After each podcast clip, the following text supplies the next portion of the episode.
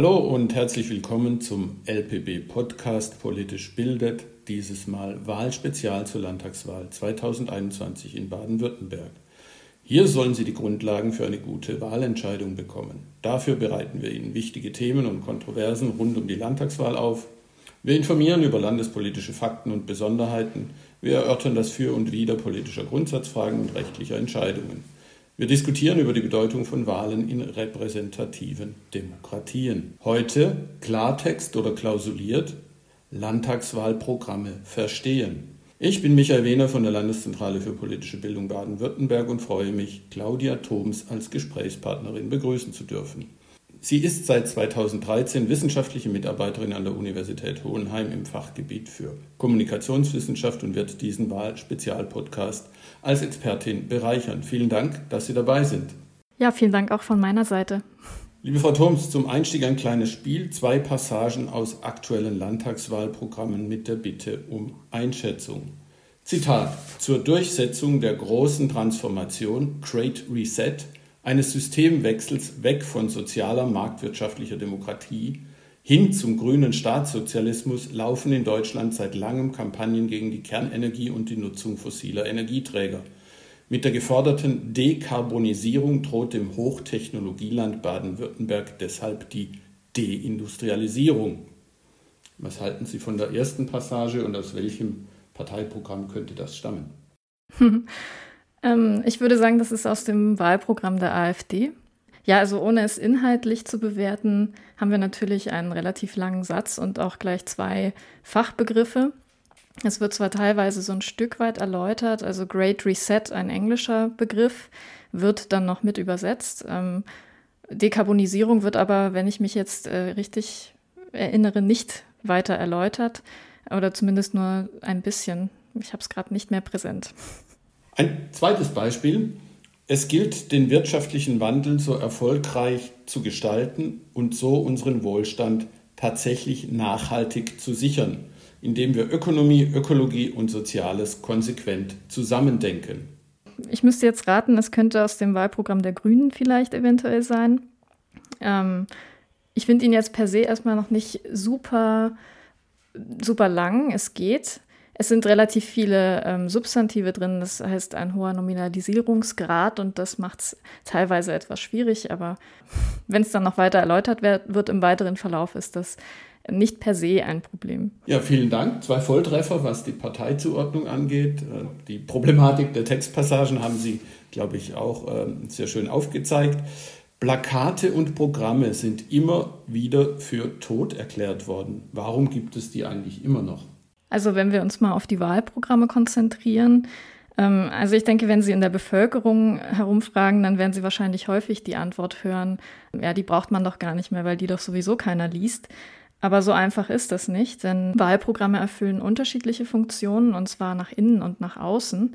Nach innen sind sie beispielsweise ja sowas wie Leitplanken für die eigene Politik. Sie fassen unterschiedliche Positionen in der Partei unter einem Hut zusammen und sie legen auch die thematischen Grundlagen für den Wahlkampf. Nach dem Wahlkampf sind, die, sind sie Grundlage für Koalitionsverhandlungen. Sie können auch zur Legitimation bei der Machtausübung eingesetzt werden von der Parteiführung.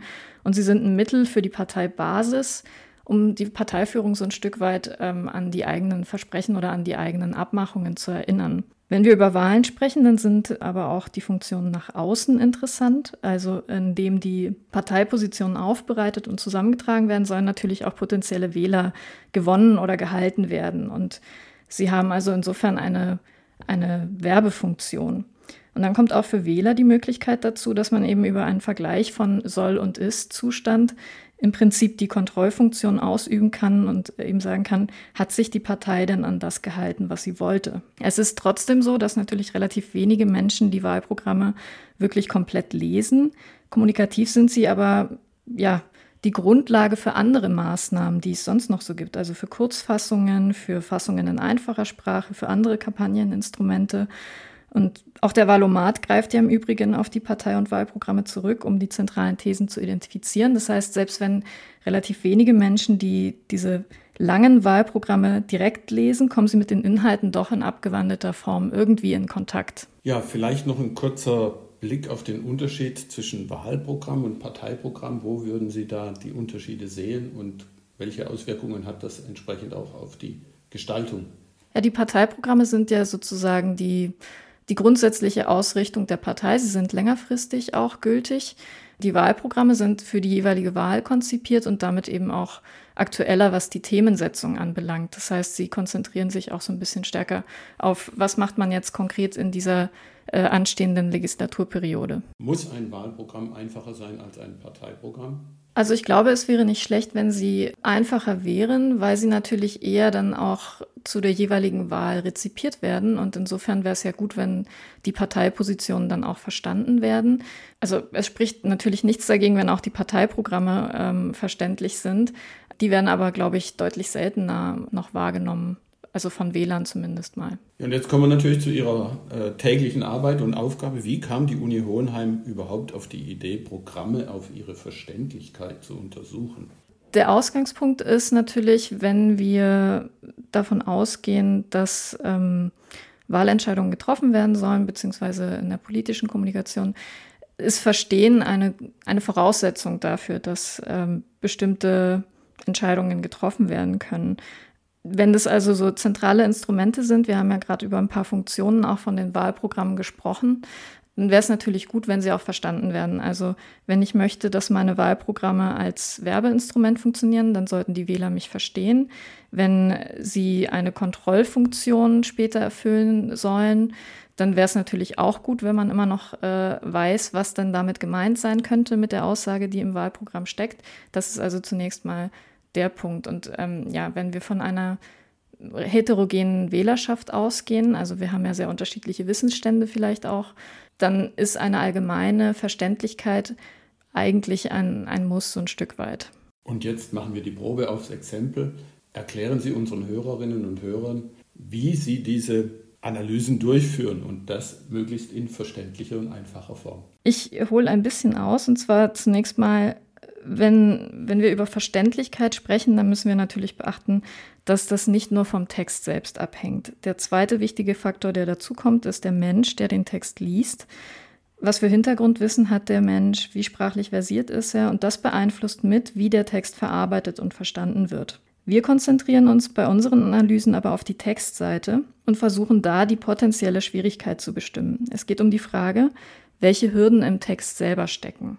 Und dafür analysieren wir die Wahlprogramme computergestützt und schätzen die Textschwierigkeit mit Hilfe vom Hohenheimer Verständlichkeitsindex ein. Bei diesem Index handelt es sich um eine Lesbarkeitsformel und solche Formeln verrechnen eben quantitative Textmerkmale zu einer Art Komplexitätsnote. Meistens werden dabei Satz- und Wortmerkmale, in der Regel sind es Satz- und Wortlängen, berücksichtigt. Und vereinfacht lässt sich dann sagen, dass je länger die Wörter sind und je länger die Sätze sind, desto schwieriger ist ein Text. Also es klingt jetzt erstmal für viele so ein bisschen nach Hokuspokus. Also wie kann denn ein Computer Textschwierigkeit einschätzen? Und da kommt aber ein Punkt dazu. Das Faszinierende an unserer Sprache ist nämlich, dass sie bestimmten Gesetzmäßigkeiten folgt. Beispielsweise sind seltenere Wörter häufig auch länger. Die Worthäufigkeit, also wie, wie häufig ein Wort in einer Sprache vorkommt, hängt auch damit zusammen, wie bekannt das Wort für eine einzelne Person ist. Und wenn ich ein Wort nicht kenne, dann stört das meinen Leseprozess, weil da muss ich womöglich irgendwie aus dem Kontext erschließen, was das jetzt genau heißt. Oder im Zweifel weiß ich es nachher am Ende gar nicht. So, das heißt, die Wortlänge, die hängt mit anderen Faktoren zusammen und sie ist somit ein, ein, ein Indikator, ein Hinweis auf die Wortschwierigkeit. Bei der Satzlänge ist es so ähnlich. Die Satzlänge an sich hängt damit zusammen, wie viele Informationen im Hinterkopf behalten werden müssen, bis der Satz abgeschlossen ist. Je länger, desto mehr Infos sind das, desto anstrengender wird's. Diese Satzlänge hängt auch mit anderen Dingen zusammen, wie zum Beispiel der Komplexität des Satzbaus. Das heißt, mit den Wort- und Satzlängen messen wir indirekt andere Dinge mit, die eben auch was über die Wort- und Satzschwierigkeit aussagen und dann als, als Hinweis auf die Gesamtschwierigkeit des Textes genommen werden. Hm, ob der Text jetzt tatsächlich dann problematisch für eine bestimmte Person ist, hängt aber eben, wie gesagt, auch von der Person selbst ab. Also das muss man immer im Hinterkopf behalten. Wir versuchen eben möglichst eine Prognose zu schaffen, aber wir können nicht für eine einzelne Person sagen, so für dich ist das jetzt so und so ähm, schwierig. Für unseren Hohenheimer Index ist die Aussage übrigens folgende. Er geht von 0 bis 20, wobei 0 sehr schwer und 20 sehr leicht verständlich bedeutet. Richtung 0 sind die Texte sprachlich ungefähr so komplex wie eine Doktorarbeit und Richtung 20 ungefähr so leicht wie ein Artikel in der Bildzeitung. Über den Inhalt und wie richtig der ist, sagen wir übrigens damit nichts aus. Wir sagen nur was über die formale Schwierigkeit des Textes. Provokativ formuliert müssen wir uns in der politischen Bildung genauso wie die Parteien in ihrer Kommunikation also an der Bildzeitung orientieren? Natürlich nicht inhaltlich. Also die Aussage ist nicht, dass sie jetzt äh, boulevardistisch werden müssen oder weiß ich nicht, irgendwelche provokanten Thesen aufstellen müssen, um möglichst viele Leser zu gewinnen. Das können Sie natürlich trotzdem als Strategie anwenden, wenn Sie meinen, dass das okay ist. Aber das heißt das eigentlich nicht, sondern ähm, wir gucken uns im Prinzip an, wie die Texte von ihrer von ihrer quantitativen Seite aus sind. Also Bildzeitungsartikel sind formal sehr verständlich, weil sie relativ kurze Sätze und einfache Wörter verwenden. Und das ist sozusagen einfach das Skalenende, was wir als Orientierung gewählt haben. Aber wir können auch über andere Medien sprechen. Also die FAZ und die Süddeutsche, die liegen beispielsweise auf unserer Skala so im, ja, ungefähr bei 14 Punkten.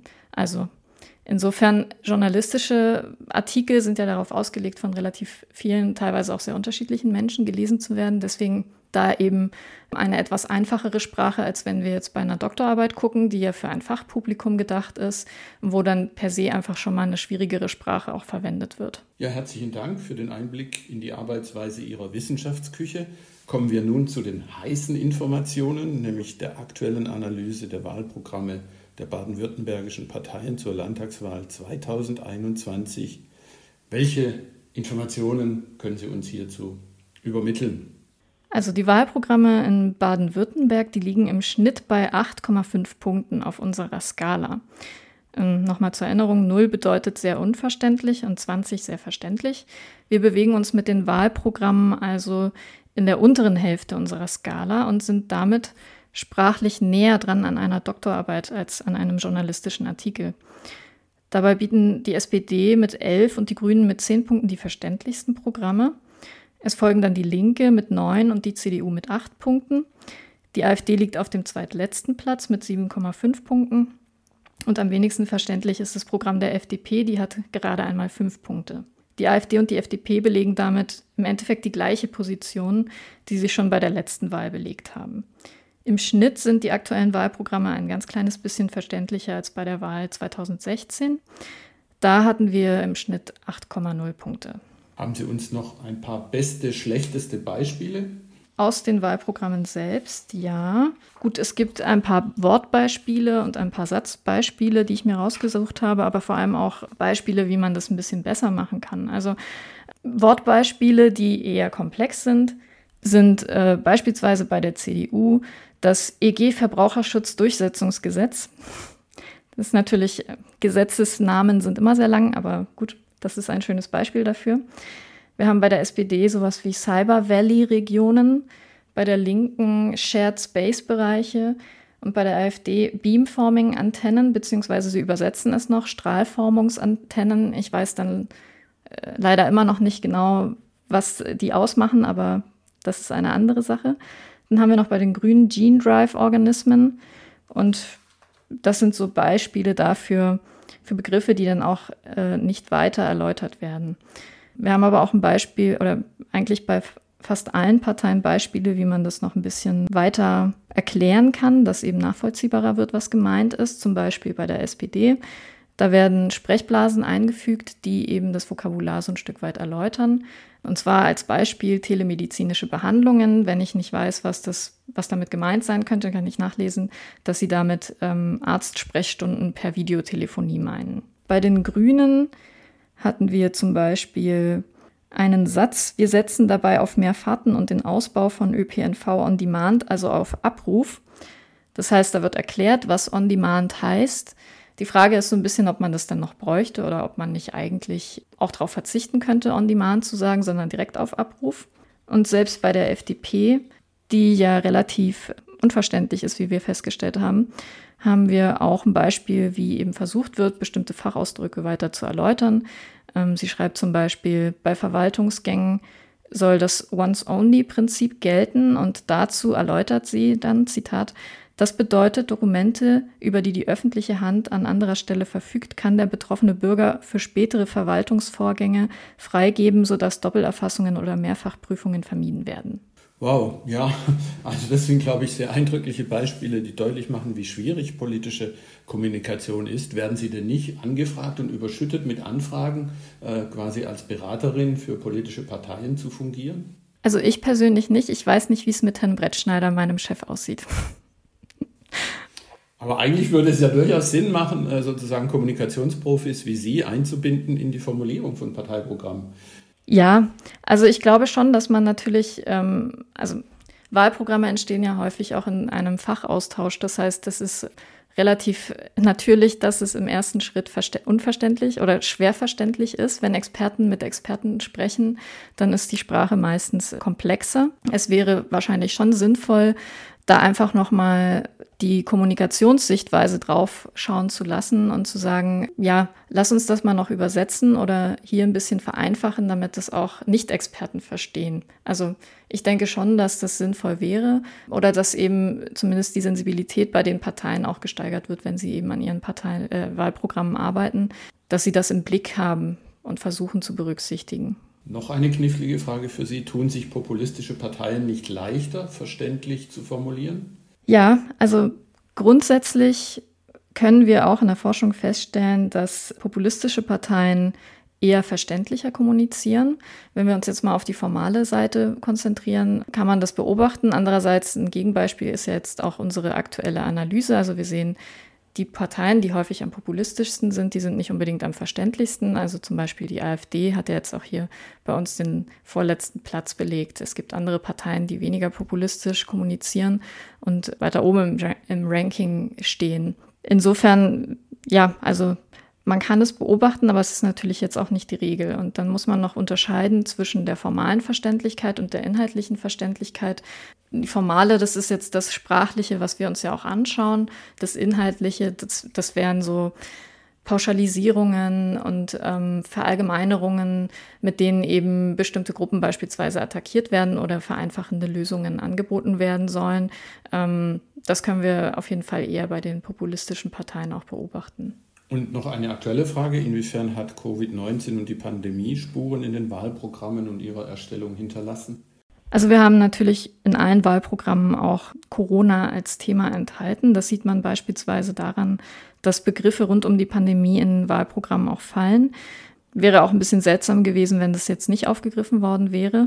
Wir haben zum Beispiel die häufigsten Begriffe in diesem Zusammenhang über alle Parteien hinweg sind Corona-Krise, Corona-Pandemie und Pandemie. Im Verhältnis zur Wahlprogrammlänge fallen pandemiebezogene Begriffe übrigens am häufigsten bei der FDP und bei der Linken. Ja, vielen Dank erst einmal für ähm, diese interessanten Erkenntnisse. Ich glaube, wir können festhalten, es lohnt sich trotz aller Verständlichkeitsschwierigkeiten bei dem einen oder anderen Wahlprogramm, sich mit den Wahl- und Parteiprogrammen jeweils zu beschäftigen. Aber welche weiteren Quellen und Instrumente würden Sie für eine gelingende Wahlinformation unseren Hörerinnen und Hörern noch empfehlen? Der Valomat ist sicher eine sehr einfache und auch zeitlich ökonomische Variante, wie man sich mit den Ansichten der Parteien auseinandersetzen kann und sie auch mit den eigenen Ansichten abgleichen kann. Wer danach dann an tiefergehenden Infos interessiert ist, der kann auf den Homepages der Parteien viele ausführlichere und aber auch knappere Ausführungen zu den Positionen und Zielen zu unterschiedlichen Themenfeldern finden. Und ich denke, spätestens mit Corona ist ein Großteil der Kampagnenkommunikation jetzt sicher auch verstärkt auf soziale Netzwerke ausgelagert worden. Und ich denke, hier gibt es mit Sicherheit auch Möglichkeiten, direkter mit den Kandidatinnen und Kandidaten in Kontakt zu treten quasi die digitale Alternative zum Infostand auf dem Marktplatz. Ja, wir haben begonnen mit Passagen aus Wahlprogrammen. Ich möchte Ihnen ein Kernprogramm einer Partei in 150 Zeichen äh, vorlesen und natürlich um Ihre Bewertung bitten. Zitat.